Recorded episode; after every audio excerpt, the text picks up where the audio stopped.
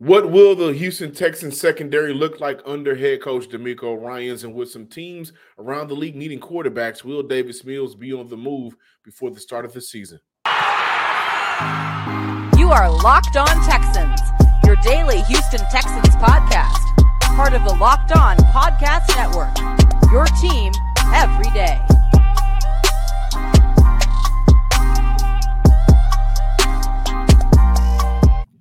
Welcome in, everybody, to a Tuesday episode of the Locked On Texan podcast, a part of the Locked On Podcast Network, your team every day. Shout out to our everydayers checking us out Monday through Friday. Thank you for coming back. If you are new to the Locked On Texan podcast, be sure to subscribe wherever you get your podcasts, including Apple Podcasts and Spotify. Also, subscribe on YouTube under the name Locked On Texans. I am John, some sports guy Hickman, of course, joined by none other than Sports Illustrated's own Houston Texan credential media member, Coty Davis, talking about the topics for today that we're talking about, guys, is whether or not before the season starts, Davis Mills could be shipped off to another team. And we're going to kick off today's show looking at the secondary, the expectations for the secondary uh, under first year head coach who we all presume will be still playing that defensive coordinator role for the Houston Hmm. Texans, DeMeco Ryans. Coty, before you get started, I do want to say that judging off what we saw last year, this is the best group among all of the position groups for the Houston Texans. Judging off what we saw from rookie Jalen Pitre, who struggled in terms of maybe securing tackles, but boy, was he electric as a DB back there. Made some great plays. I think the Deshaun Watson play probably maybe Oh, the best one That was one of Yeah, his uh, interceptions too. on his picks. Like that may be the Because best. Mm-hmm, he had five for the year. season, but I agree that was the best one. That was one. Uh, Derek Stingley Jr. in real time making adjustments to the NFL level. Hmm. Uh, the, the the sudden pass that was called, um, the touchdown was called back or something like that. The Mhm. very next play, he makes his adjustment and gets up on them. Or the interception against the Jaguars.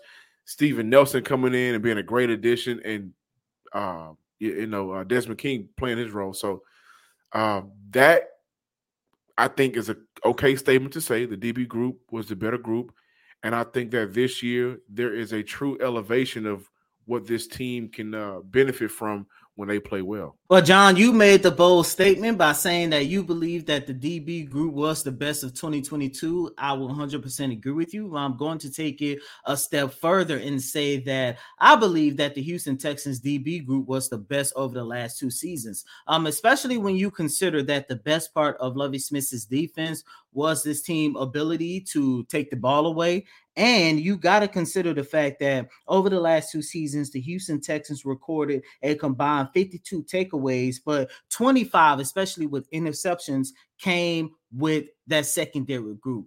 So now you have to consider how can Coach DeMeco Ryans make this better? We all know what DeMeco did during his time as a defensive coordinator for San Fran. You're talking about a defense that was, if not at the top, no lower than number three in the league over the last two seasons. And everyone, including myself and you, we are all expecting Coach DeMeco Ryans to replicate that same success in Houston. Before moving on, of course, last week was the start of OTAs, and just listen to what Jalen Pitre had to say about learning under Coach DeMeco Ryans. Yeah, he's a great head coach. You know, a guy that's really intentional with what he's doing. You know, you can see it in his meetings, and you know, you can really feel it at practice. He's making sure that you know every rep that I'm doing, whether it's a walkthrough, a practice, you know, even in the film room, that I'm seeing the things that I need to see and finishing the right way.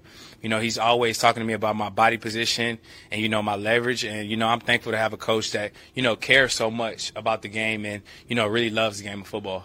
John, I'm glad that you mentioned Jalen Pitre's struggle with missed tackles, and you guys heard what he just said. Even with his teaching, even when he's coaching these guys, he's telling them about their positioning. And I remember there were several times throughout last season. It didn't matter if it was us, it didn't matter if it was um, listeners and viewers in the comment sessions, other reporters and stuff. Every time we talked about the Texans and they missed tackles, we a lot of us talked about and pointed out how bad their positioning was. I like the fact how Jalen Pitre highlighted that as one of the DeMeco Ryan's teaching in terms of him being a what I like to call a DC coach, a developmental coach. And I highly and I truly do believe that this is a secondary that's definitely going to take a step forward in 2023.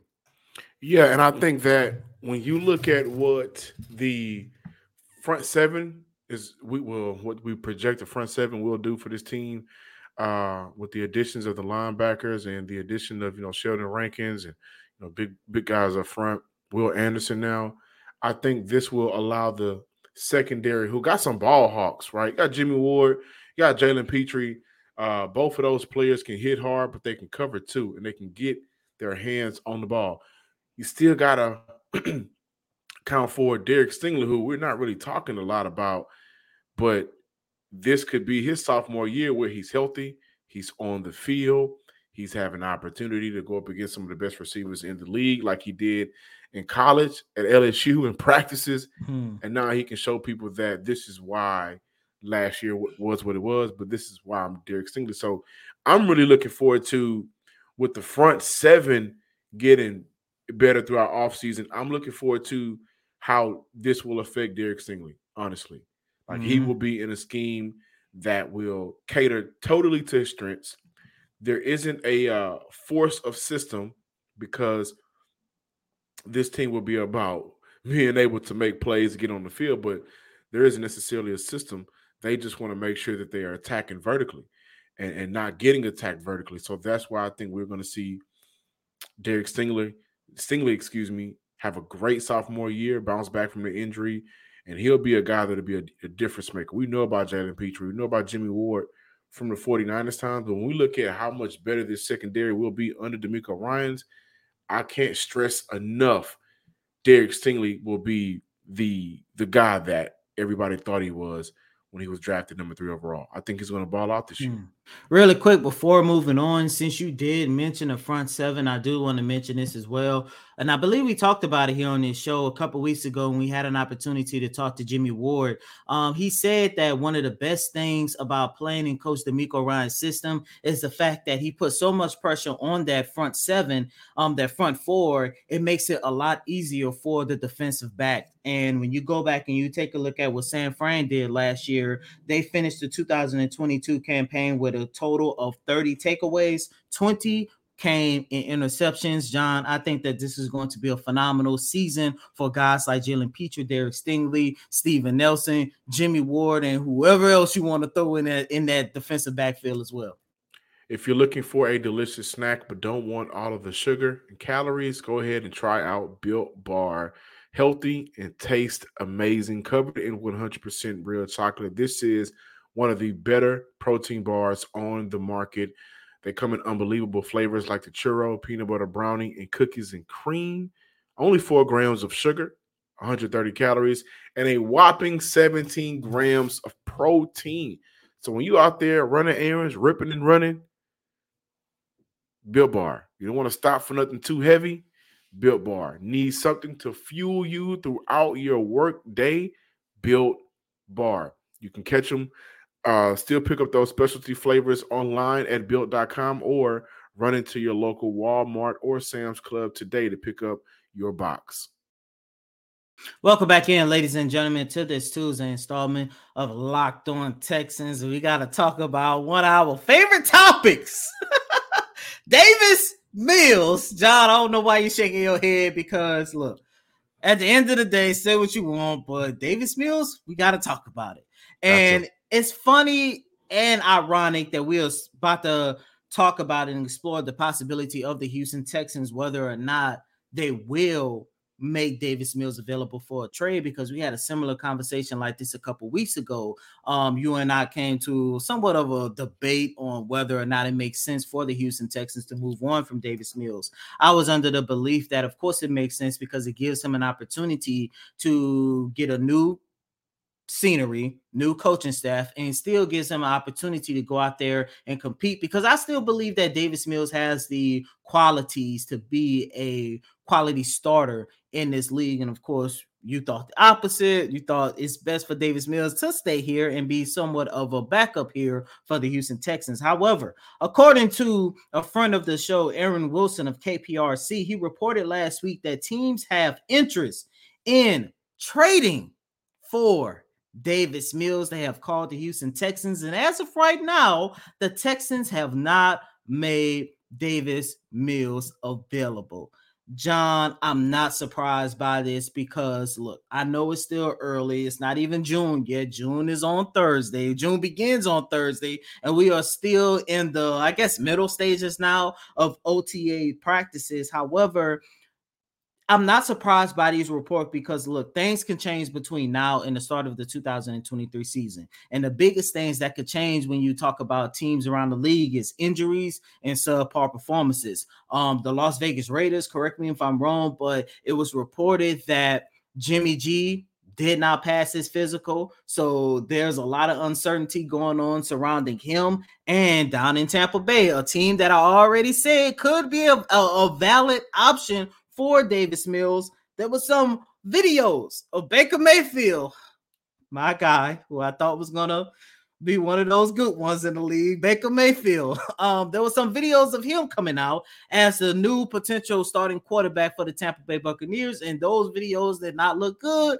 And there's already some concerns on whether or not he's going to be the starter for Tampa Bay come week one. So, John, you know, I don't want to look at whether or not it makes sense for the Houston Texans to trade Davis Mills, but you have to ask the question Will the Texans make Davis Mills available, especially considering how much they have put Davis Mills in the forefront as of right now?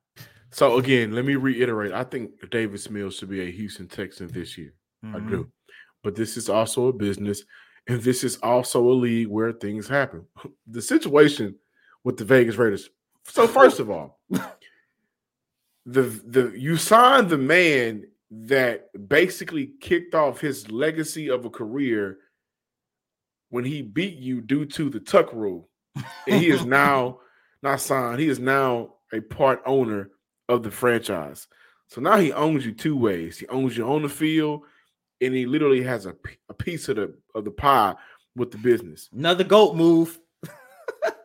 and now Jimmy G, he may not be able to play. This is just so much bad luck for them moving from Oakland. Um, but to get back to if Davis Mills should become available,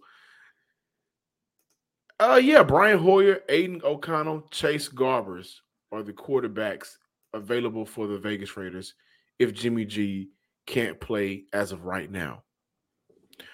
And uh, you look at it where, from a team standpoint, if if I'm the Vegas Raiders, we got Davante Adams.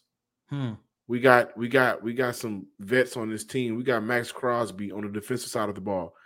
We have to find a way to be competitive and not try to risk it all for next year's draft with these veterans. Uh, that's number one. And honestly, for the Texans, if a team comes calling and you know this is a business and they and they are in desperate need or in need of a quarterback, yeah, I look at moving on from Davis Mills if this is something that can help us in the long run. Uh, they already replaced the third rounder for the 2024 mm-hmm. season that they gave up to go get Will Anderson. And so now you look at Davis Mills being maybe an additional mid to late round pick for you guys. If a team is really desperate, maybe get a fourth rounder back, a hmm. fifth rounder, and that'll help you replace um, the late round pick that you gave up for Tank Dell for next year. So th- this is an opportunity for Houston to just kind of get some more building blocks back for this building process. And if Davis Mills can help you do that, then do right by him by giving mm-hmm. him a shot because he just did right by you. Like Davis Mills had moments enough to where if a team came calling, maybe they saw something out of him the last game of the year versus the Colts or against the mm. Patriots his rookie year or when he had those moments. And so do right by him, he can do right by you and you know move forward. The next question the next question would be or should be, and it's probably more important. How soon do they open the door? Because as right now, and we know Aaron Wilson is one of the best insiders um, in the city of Houston as of right now. As of right now, the Houston Texans have not made them available. Um, but once again, it makes sense because things still early. However, I, and I'm looking at this more so from the Davis Mills point of view because I'm I'm still rooting for the young man. I can't lie, but to me, it seemed like the earlier they can trade him, the better it will be for him to go out there and have a full training camp, whether that be with Las Vegas to get on the same accord with Davante Adams, you know, down in Tampa Bay, get on the same one accord with um Mike Evans, you know. So um Godwin is still a part of that wide receiving group as well, correct? Yeah, so. so so, I, like I said, I'm looking at that more so from a Davis Mills perspective by saying, look, it might be a little bit better for him. The sooner you could depart from him, give him more time. But I get what you're saying. Like the longer you wait this out, the more you can really get back for Davis Mills and yeah. those draft picks and probably go higher and higher. Because as of right now, you could probably flip him. Let's say if they trade him today, you could probably flip him for what? Maybe a six a rounder, six, maybe a, six, a, a fifth. Think, I think a fifth might be too high. I think a fifth. So here's the thing: you, you when you when, with you asking me that, there's already a limitation on how many teams would actually want Davis Mills. I think that is true. That's that's the only reason I'm looking at those two as of so, right now. Right. And so with those limitations, let's look at the team. The Tampa Bay Buccaneers. If all else fails, you got an aging vet in, in wide receiver Mike Mike Evans. Mm-hmm. You, got, you got an aging team. Got a team that yeah, either they are about to have contract discussions and they want to get paid, or they are older players. So if Baker Mayfield doesn't work out, at the very least, well, I'll go give me my quarterback in the 2024 NFL draft. The chances of Caleb Williams, Drake Maye, and other QB prospects, I really think it boils down to what's going to happen with Jimmy G mm-hmm. and if mm-hmm. he's going to be able to play or not. And I'll take it a step further by saying the Las Vegas Raiders should still look at Davis Mills as an option for security because if Jimmy G is having these problems right now, he's also a guy that has had multiple surgeries and injuries, you need to make sure that you have a valuable option. And when I look at Brian Hoyer in this stage of his career, McDaniels, I know that's your boy, but I don't know if Davante Adams is going to want to catch passes from him, right? And so for the Vegas Raiders, if I'm Houston, I'm, I'm holding out until y'all understand it's a wrap for Jimmy G probably for this season. You wasted mm. money. You can move on from him. Mm. But come on, Colin. If and if you are really desperate, a fourth rounder will do the trick. That's probably too much. But if you are desperate enough, the, I will. I will fourth rounder for Davis Mills. Oh, that'll be. yeah, if Nick Caserio could pull that off, in addition to what he did in the draft and free agency, he already has my vote for executive of the year. I'm not even gonna lie. You know what? Boom. What's listen? Watch this. Davis Mills may have well, could be the exact reason, the very reason why you ended up with CJ Stroud. And if CJ Stroud goes out there and perform very well, and in that same year, you get a fourth rounder back, we're probably just making up stuff at this point. of course, of course. We're probably just living in like if CJ goes out there and has an amazing rookie year, rookie of the year candidate, and be, be, you got him because Davis Mills went out there. And on, then you get a fourth and, and rounder. Fourth and 10, and then on the two point conversion Oh my send, gosh! You got to send Lovie Smith a, a, gift basket. I do want to mention this though. My God, did the Houston Texans dodge a bullet? Because remember, those Jimmy G the Houston rumors was oh, was heating up pretty scary. It was bad, and for some reason they have always been leaked to Jimmy G. So you know, this one of them situations where you know you just gotta whoo. Thank I God we the, came on the show, man, around that time, and we, we have to let people know that's not gonna happen. Jimmy man. G was never happening, guys. Welcome back in, Locked on Texan listeners and viewers out there in the YouTube world. Can the Houston Texans go from worst to first? According to Kevin Patra of NFL.com, compiled a list of eight last place teams from the 2022 season. The Houston Texans are seventh in terms of candidates to go from worst to first for this upcoming year. He mentioned that they signed Will Anderson immediately after selecting CJ Stroud at the number two overall pick. Uh, mentioned how electric Dameon Pierce is. Dalton Schultz was a solid addition. Christian Harris, Jaden Pitre, the other vets under DeMeco Ryans, but he ended off by saying this is still a roster riddled with holes. Make sure you check out Mark Lang's article on the TexanWire.com. Coty, Hmm. can Houston go from worst to first? And let's be realistic. Not first in the league, but can they go from worst in the division to first in the division? What are those chances? Mm, uh, slim to none. Slim to none. I don't see when you look at this division. I I'm not gonna say Jacksonville gonna run away with it, but as of right now, as we sit here on May 30th, 2023, and yes, once again, I know it's still early. We're still in the midst of OTAs. I don't even know if Trevor Lawrence is in the midst of OTAs. You gotta go check out our guy Wig over at Locked On Jaguars, who just bought a new house. So congrats to him, by the way. But um, yeah, like it, Jacksonville is the best team in the league as of right now. We don't know what Tennessee is going to division. be. I mean, in the division. I'm sorry. Thank you. In the division, not in the league, boy. but in the division, Jacksonville is the best team. However, I would like to debate more so last to second place in the division. I think that's a little bit more doable because you don't know what the Tennessee Titans are going to be. And I kind of consider the Indianapolis Colts in the same boat as the Houston Texans, even though they do have veterans who are better, especially when you consider the health of Shaquille Leonard. Um, but I mean, it, I don't see them going last to first. Um, and then you also, when you talk about being realistic, we have expectations for Coach DeMeco Ryan's, Bobby Slowik, CJ, Will Anderson, Tank. Like we have expectations for a lot of these first year coaches, rookies, and I would throw even the second year guys in there, like like Jalen Pitre, um, Dameon Pierce. Like at the end of the day, we got to keep in mind that a lot of the core of the Houston Texans group is 2023 is still going to be yeah they're young and it's still going to be a learning curve i don't think this is going to be a throwaway season like our good friend um big sar said the, a couple of days ago when we had him on the show i don't think that's going to be a throwaway season but i do believe that we're going to have to temper these expectations and just say look Mm. a lot of these guys on the field and off they are still learning and still trying to find their way Yeah. Um. Wow. Everything you put was so lovely, and everything you put was so true.